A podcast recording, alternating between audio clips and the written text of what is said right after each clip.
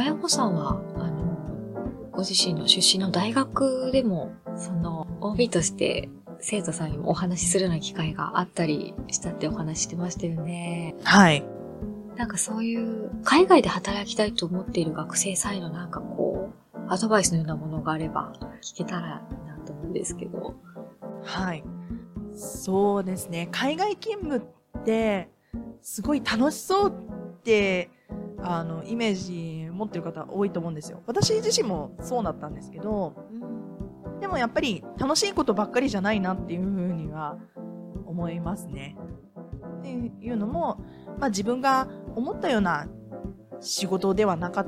たり、あとは、そうですね、私はたまたまあの第一希望で通りましたけど、まあ、その自分の希望が、希望ではないところに行くことになってしまったりする可能性っていうのは本当に重々あるんですね。だけど、まあ、私がその合格した時の面接で言ってた、どんな場所でも働けますっていう、そういうガッツさがあれば、海外勤務、辛いことがあっても、やっていけるんじゃないかなっていうふうに思っているので、自分が思った通りいかなかった時に、じゃあどうすればいい方向につながるかっていう、まあ、ガッツさとか、こう粘り強さが、やっぱり海外勤務には必要とされてるのかなっていうふうに思うので、こう楽しそうだから行くっていうよりも、なんかある程度の、まあ、覚悟みたいなのは必要だと思います。まあ会社に入ってもそうだと思うんですよ、正直。自分の希望してた、あの、ところに配属にならなかったとか、自分が思ってるのと全然違ったっていう可能性って重々あるじゃないですか。それは海外勤務も一緒だよっていうことを、まあ私は言いたいですね。そうですね。どこで働くにしても結局同じというか課題はうん同じなんですね。そうですね。なので、やっぱり自分で工夫して、自分が仕事しやすい環境にしたりする努力必要かなっていうふうに思います。それをするために、やっぱりガッツと、まあ、粘り強さかなって私は思いました。特に若い人なら、もちろんそういったガッツとか粘り強さはたくさん、まあ、持ってると思うので、全然いけると思います。で、その OB として、あの、在校生、まあ、後輩たちと交流した機会に、えっ、と、質問で、なんだろう、学生を卒業してすぐに海外勤務することってありだと思いますかね？みたいな 質問があったんですね。まあ、経験がないのに海外でやっていけるのかな？って、多分、その学生は思ったんだと思うんですけど、私はむしろ全然ありだと思う思いますっていうことを言ったんですね。で、さっき言ったガッツとか粘り強さが、まあ必要だからっていう話もありますし、こう、海外勤務って、あの、いろんな形、いろんなポストがあるので、結構いつでもチャレンジできるんじゃないかなっていうふうに思ってます。そうですよね。会社員辞めて、そういった海外赴任にチャレンジする方もいますもんね。はい。し、あと派遣員の同期でも、大学を休学して、あの、赴任している同期もいます。なので、あの、派遣員は本当に年齢バラバラですね。私、あと学生だったら、あの、インターン、海外でインターンするっていうシステムもいっぱいありますので、うん。まあそういったのでも学生のうちにチャレンジしてもいいと思いますよっていうふうにその学生にはアドバイスしました。留学だけじゃないってことですね。そうそうそうそう。まさにワーホリがそうだと思いますね。海外に住みながら働きながら英語の勉強もしていく。その語学の勉強もしていくっていううんうん形なので、しかもそれがそういった、はいあやほさんみたいな、うその派遣員として働くと、かなりそのキャリアとしても認められるというか、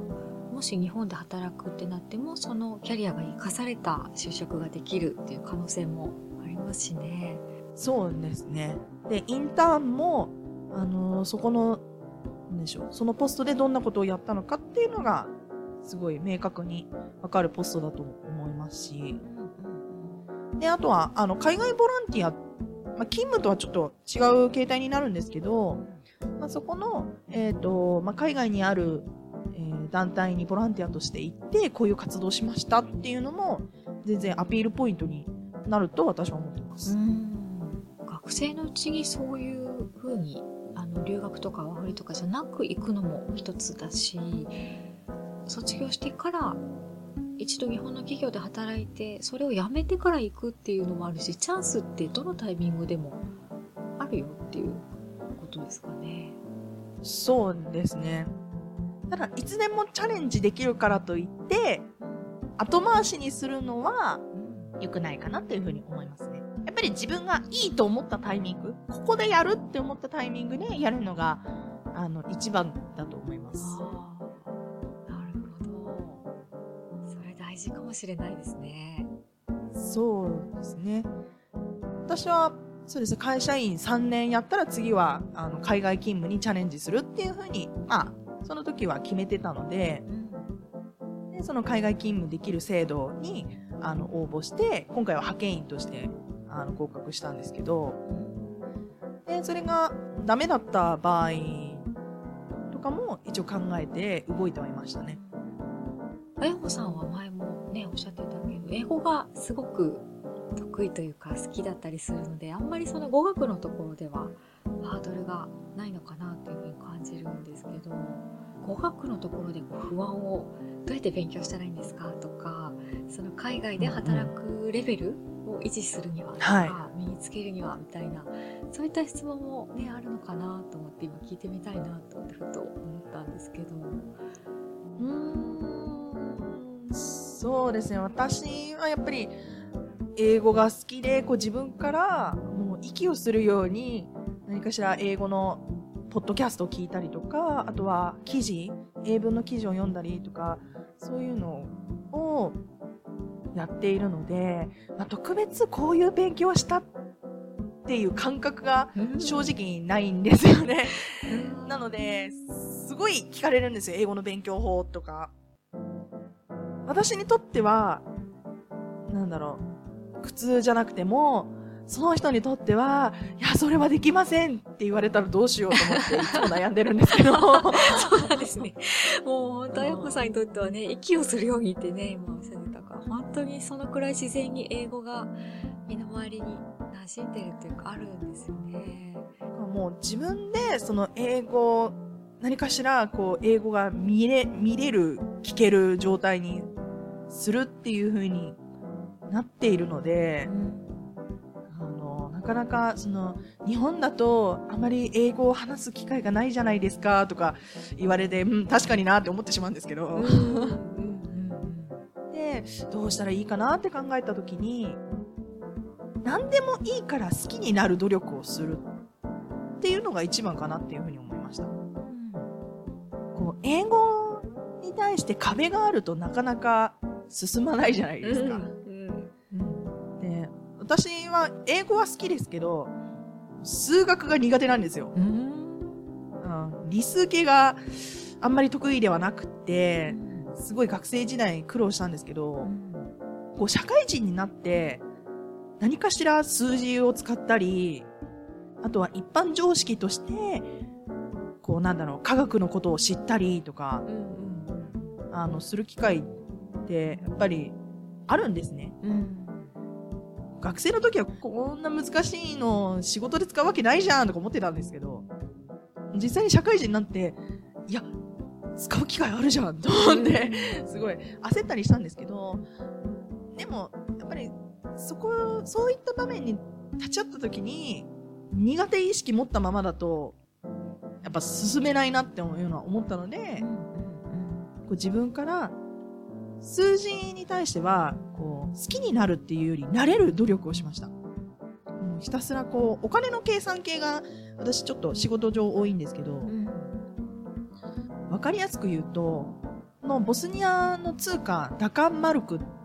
ていう、こう、マルクっていうお金があるんですよ。で、そのマルクがユーロだといくらなのかっていうふうに計算するんですね。で、さらにもっとこう分かりやすくするために、じゃあユーロだとこれぐらいだから、実際日本円だといくらなのかっていうのも計算したりするんですね。うんうんなので、そういった計算をたくさんしました。うん。慣れてくってことですね。そうですね。もう計算式が分かれば簡単じゃないですか。ん。こうやってかけてこうやって割れば、あの、日本円で出せるとか、ユーロで出せるっていう風になるじゃないですか。うん。だから、あ、簡単じゃんとか、あ、分かった分かったっていう風にあなれば、こう、進んだんですね、私的には。英語もそれと一緒なのかなっていう風に思います。なるほなので、どこかしらのタイミングとか、何かしらのこう経験、ど。体験で、英語ってこういうものなんだっていう風に気づく努力をすれば、うんそのままこう雪だるま方式に進んでいくんじゃないかなっていう風に思います。なるほど。さっき言ってたあの、教育の、ね、教えてた頃苦手をほっとかないみたいなことをね、言ってたから、うんうんそれとすごい繋がってくる感じがして、あ、そうですねと思って。うんはい。苦手をなくそうって言ってる自分が苦手持ってたらまずいかなっていうのもありますけど。うん、でもそれはまあ苦手じゃなくて、まあせめて普通ぐらいには、苦手じゃない、嫌じゃないぐらいにするっていうの大事かもしれないですね。そうそうそうそう。英語も文法が難しくてっていうんだったら、なんでしょう。文法っ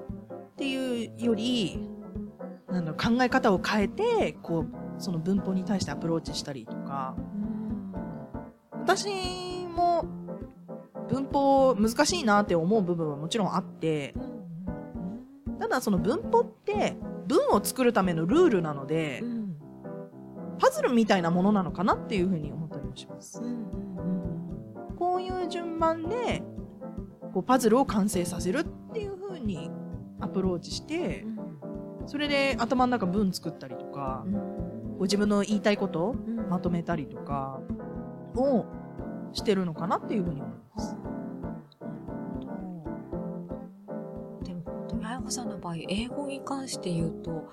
すごく自然にやっちゃってたみたいなところがありますよね。うん、まあ、そうですね。なので私みたいなケースは本当にレアケースなので、うん全然参考にならないと思うんですけど。好きだからできちゃうみたいなね。うん好きだったら苦労しないよって、まあそりゃそうですよねっていうので、うん、じゃあ好きなものの一つとして英語が入るようにする。まあそれ、まあ英語好きになるっていうのもちょっとだったら、まあ苦手意識をなくして、こう慣れさせるとか、がいいのかなって思って。もう一個例出すと私、車の運転そんなに好きじゃないんですよ。あ、そうなんですね。はい、運転できるんですけど、うん泣きながら運転免許を取ったっていう記憶しかないんですけど。でも、あの、会社に入社して新卒の時は営業だったんですね。ああ、はい。で、しかも車で回らなきゃいけないような田舎町とかう、んすごい行ってたのでう、ん運転せざるを得ないじゃないですか。うんうんうんで、そういう時に、自分の好きな音楽をかけて、あこう気分を上げながらー、うん車を運転したりとか、ああとは、その、なんだろう。行った土地で何が美味しいかなっていうのを探して、そこに車で行くとーか、うんなんかそういう自分で楽しみを見つけてうんとか、車の運転に対する、まあ、恐怖感っていうのを、あまりこう仕事に影響しないように工夫はしました。なるほど。もう、それをせざるを得ない状況に身を置いてしまうっていうのも、もちろん手だと思います。なので、英語全然喋れないけど、留学はしたいだったら全然留学してもいいと思いますしでも英語苦手だけど、あの、コミュニケーション取りたいだったら、あの、外国の方と、こう、なんだろう、頑張って話しに行くっていうのも全然ありだと思うので、こう、避けるんじゃなくて近寄る努力をする。うんそれはどんな形でもいいと思うんですよ。うんっていうのが、まあ、英語だけじゃなくて、他の苦手意識持つものに対しても言えることなんじゃないかなっていうふうに思います。うん確かに。そうですね。すごいなんか今、すごい身に染みてきました。うんうん。あ、そうだと思って。だから嫌いなものを好きにするっていうのはなかなかこう労力を使うというか。そうですね。ううんん。なので、こう、紛らわせながらでもいいから、それを使う、まあ努力をするとか、そあの、普通とか、まあ、好きじゃないレベル、嫌いじゃなくて。やろうと思えばできるぐらいの レベルまで近づくことはできるんじゃないかなっていうふうに思います。ありがとうございます。すごい、私の中でもすごいためになりました。ああ、そうかもしれないって、そうやってこうっていうのがはいなんか今イメージに浮かんできました。うんそうですね。結構、私、結構好き嫌いが激しくって、好きなものに対してはすっごいどんどんこう突き進むんですけど、嫌いなものに対しては本当に全然手を出さないっていうのが、まあ、学生時代まではずっとあって、こう社会人になって、こういろんな人とお話しする機会があって、なんかあ、この人は私ができないことをこうも楽しそうにやってる、すごいなっていうふうに見てたんですけど、でも、その人が一緒にやろうよとか言ってくださって、やってみないとわかんないよっていうのがやっぱ一番ですよね。で、あ私もちょっとやってみようかなっていうふうに思ったり、うんはい。来年1月ぐらいかな、年明けにちょっと私、ウィンタースポーツに挑戦しようと思って、はい。はい。サラエボは、あの、サラエボ冬季オリンピックって1984年にやったぐらい、あの、ウィンタースポーツが盛んなんですよ、やっぱ。うんうんうんで、私、ウィンタースポーツそんな好きじゃないっていうか、そもそも体に合ってないんじゃないかぐらいに、こう、避けてたんですけうん。ど、はい。でも、もう、実際にサラエボで、あの、スキー、滑ったことがあるっていう、職場の先輩とかに、一緒にやろうよって、こう、声をかけてくださって、うん。じゃあぜひお願いしますっていうふうに、私もそういった苦手なこと、まあ今まで避けてたことにこう、ちょっとずつでも挑戦しようと思ってるので、ぜひあさみさんも。ねえ。私まさに英語。まさに英語苦手っていうのがあるから、未だに。英語苦手意識はずっと悩み続けてるので。うんうんそうですね。でもなんかちょっと今日の話聞いて、あ、こうやってみようかなみたいなのがちょっと浮かんできたので、おいろいろ、うん。なんか浮かんできました。あ、それならやれるかもみたいなのが出てきたので、やれそうな気がしてきました。そうですね。あさみさんがこう好きだなって思うことが、うん。あの、英語でできたらうんかっこいいじゃないですか。ねえ、本当に、はいそうなんですよね。例えばこう、コーヒーの入れ方とか、それ全部英語で説明できたらかっこよくないですか？かっこいい。うんいいですよね。まあ、普通に混ぜるってなんて言うんだろうとか、そういったところからでもいいと思うんですよ。うんうんあの、そういった単語からでも全然いいと思います。そうですね。本当にちょっとした自分の好きを英語につなげていけばいいんだなっていう。うんうんうん。本当にその、ちょっと大きなことやろうと思いすぎちゃってたところがあったなっていうのはあって。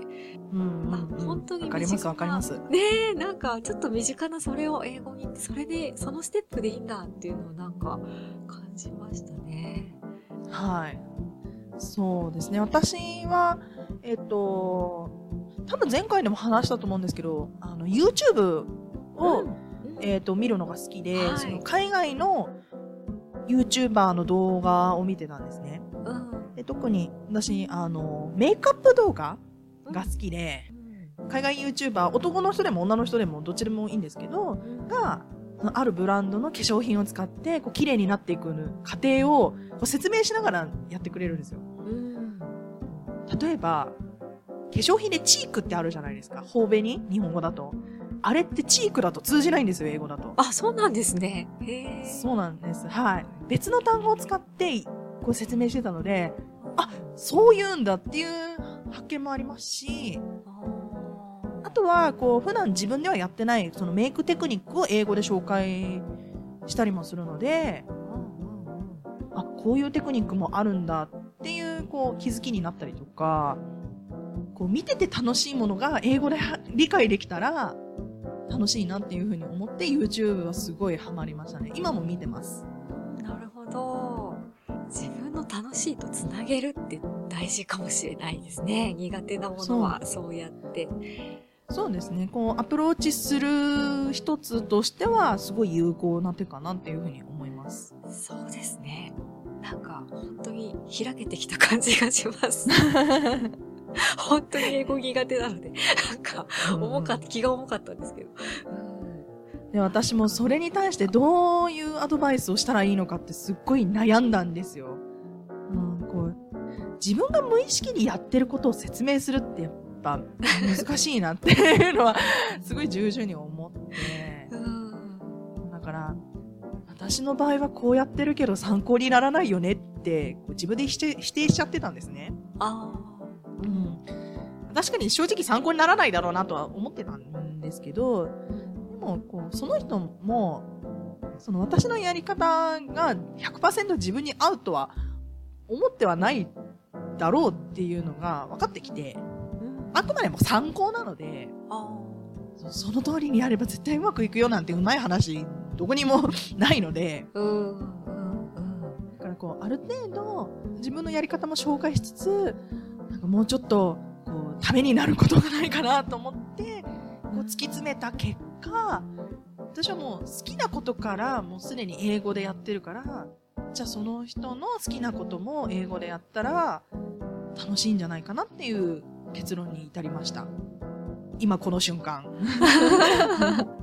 ねえ、本当そういう学生さんとかね、海外とか英語を使った仕事をしたいって人結構そういうところで、